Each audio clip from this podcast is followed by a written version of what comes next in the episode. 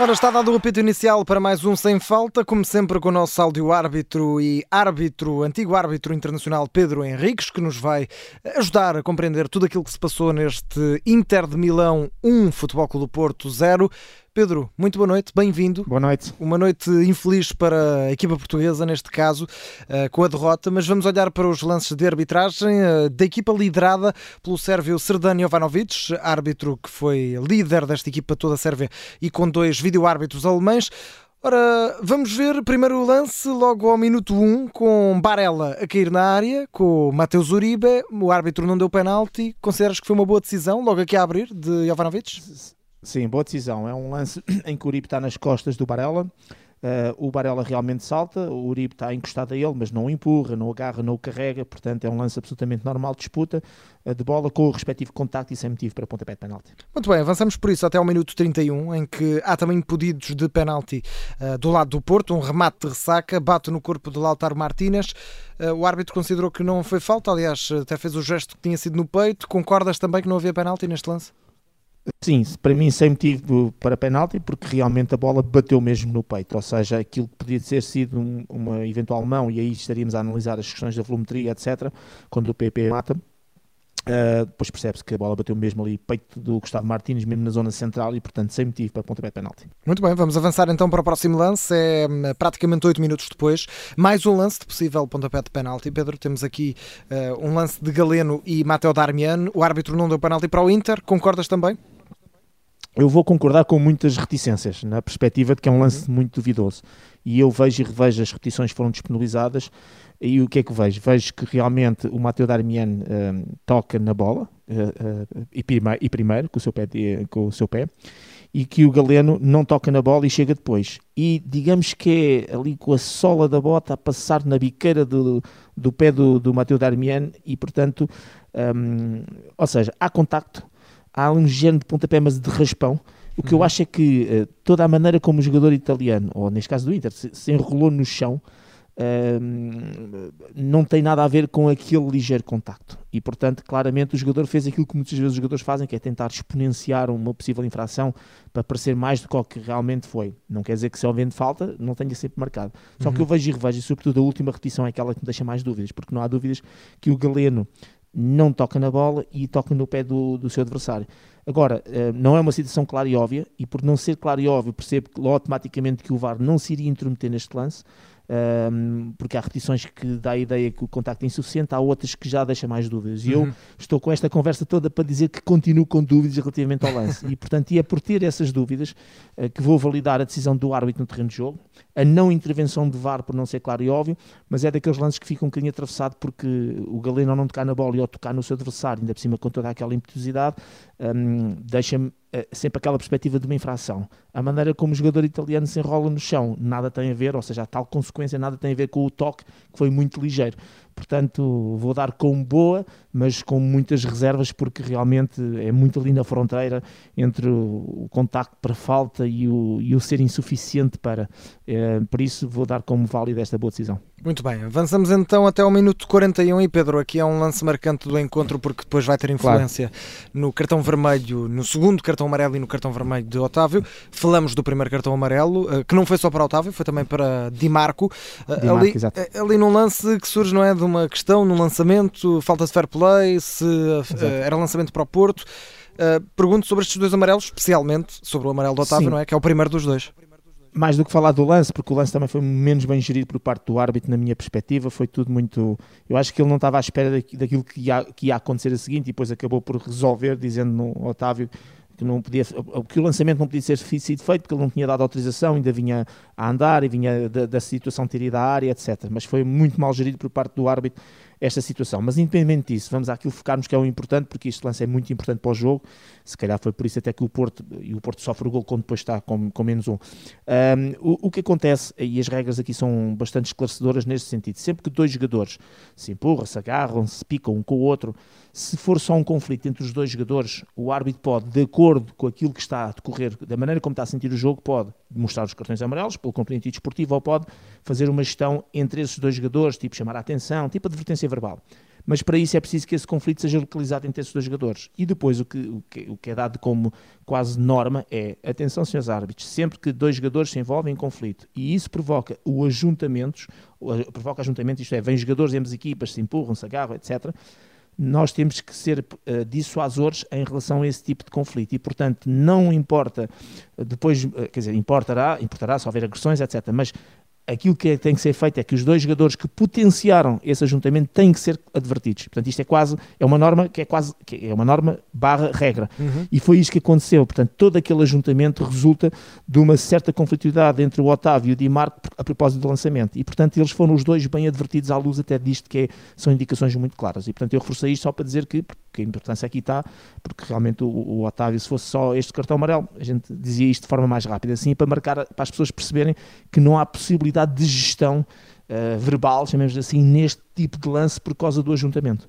Muito bem, Pedro. Vamos avançar então até à segunda parte e vamos continuar com cartões amarelos. Neste caso, ao minuto 63, a PP viu a cartolina amarela. Concordas com este cartão mostrado à PP? Tinha uma entrada negligente sobre o número 20, o, o Karanoglu, só que o árbitro bem deu a lei da vantagem. Aliás, o, o jogador do Inter levantou-se a pedir a falta, não percebendo que a bola tinha seguido do seu colega, e depois o árbitro é, portanto, o PP, ao passar por ele, deu, fez uma falta por trás, tipo atropelamento, e, e o árbitro deu a lei da vantagem e na interrupção seguinte mostrou o respectivo cartão amarelo.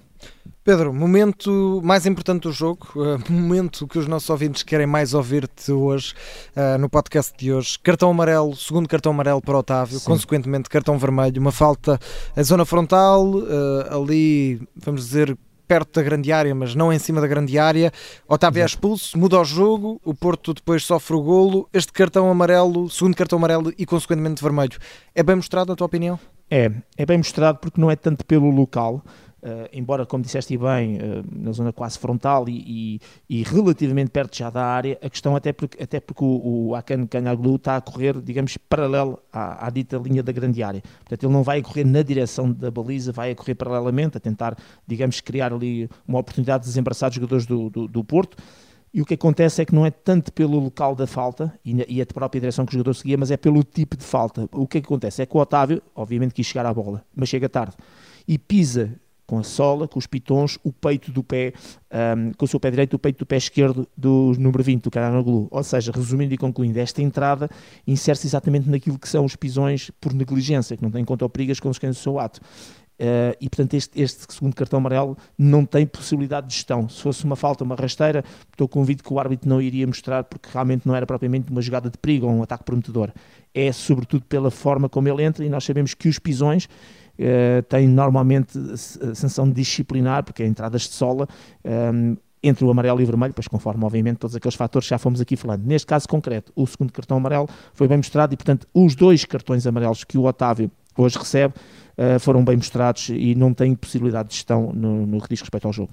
Muito bem, Otávio bem expulso e Pedro avançamos até ao segundo momento mais importante do jogo, não é? O gol do, do Inter de Milão, o gol do Lukaku, um primeiro remate de cabeça que vai ao poste e depois a recarga. Pergunto se haveria aqui algum fora do jogo que não foi assinalado ao avançado hum. belga.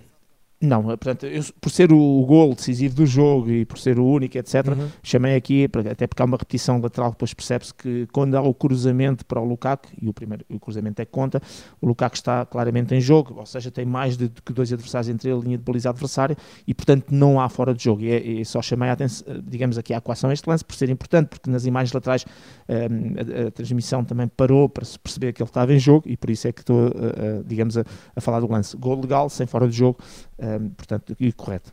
Minuto 90, com Sérgio Conceição a receber cartão amarelo e, e aqui na altura na emissão em direto e, e para os Exato. nossos ouvintes já sabemos que estás sempre connosco em direto em todos os jogos a analisar in loco todos os lances, ou os lances mais importantes. Aqui disseste logo na altura que caiu de certa forma um mito, não é, de Sérgio Conceição, de que na Europa acaba por ser diferente. Vê aqui o cartão amarelo bem mostrado na tua opinião?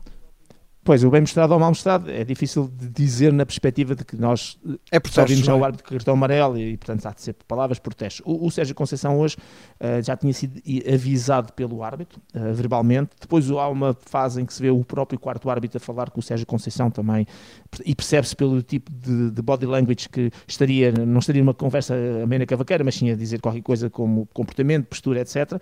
E, portanto, na sequência de tudo isto, acaba por passar da, da advertência verbal para uma advertência advertência mesmo de cartão amarelo. E, quando eu disse isso foi porque realmente Sérgio Conceição tinha dito que na Europa havia uma certa, não disse condescendência, não usou essa expressão, mas que, que na Europa era mais compreendido ou não era tão compreendido cá em Portugal e acaba por, enfim, não deixa de ser curioso que no jogo internacional logo a seguir ele ter feito essa referência, acaba por, uh, por ser uh, advertido. Pronto, e portanto vamos aceitar sempre com boa decisão. Sabemos que um, ehm, na Europa estas, estas circunstâncias, embora tenham uma gestão muito mais larga, por causa da linguagem, porque se, se, um fala português e o outro um, ehm, é sérvio, obviamente que os palavrões e algum tipo de contestação por palavras um, os árbitros não vão mostrar porque não percebem a língua. Uh, cá em Portugal é diferente, como será em Espanha ou em França, entre pessoas que falam a mesma língua, não é? E é por, é por aí que, se calhar, em Portugal, o Sérgio Conceição pode ver mais cartões porque diz palavras que, claro. são percebidas pelos árbitros e ali a nível internacional isso não acontece. Pronto, de qualquer maneira, só esta referência, Sérgio Conceição ter sido advertido, eu não sei se também, e, e, e conhecendo um bocadinho também do, do futebol, eu não sei se o Sérgio Conceição também não fez uma coisa que nestes momentos muitas vezes os treinadores fazem. É que está com menos um, está a perder, quer é escoar minutos, quer é queimar linhas e, portanto, enquanto o árbitro foi ao banco adverti-lo, etc., mesmo que depois acrescente mais alguns segundos, que nem foi o caso, o facto é que o árbitro perdeu tempo e quebrou ali o ritmo de um Inter que estava a jogar. E às vezes os treinadores também fazem isso para, um, dando-se à morte um cartão, muitas vezes para tentar ganhar ali 10, 15, 20, 30 segundos, claro. que é o tempo que o árbitro perde a lá ir, e, e, pronto, e para quebrar também um bocado o ritmo. Muito bem, Pedro. Vamos então olhar para a nota final de 0 a 10 para este árbitro. Eu... Serdani Jovanovic, vídeo árbitro Bastian Danker, alemão. Eu, eu, vou dar nota 6, eu queria dar mais, mas eu vou dar nota 6 porque, uh, como, como digo, uh, o lance importante é realmente o duplo amarelo, as duas, os dois cartões amarelos, e aí for, teve muito bem.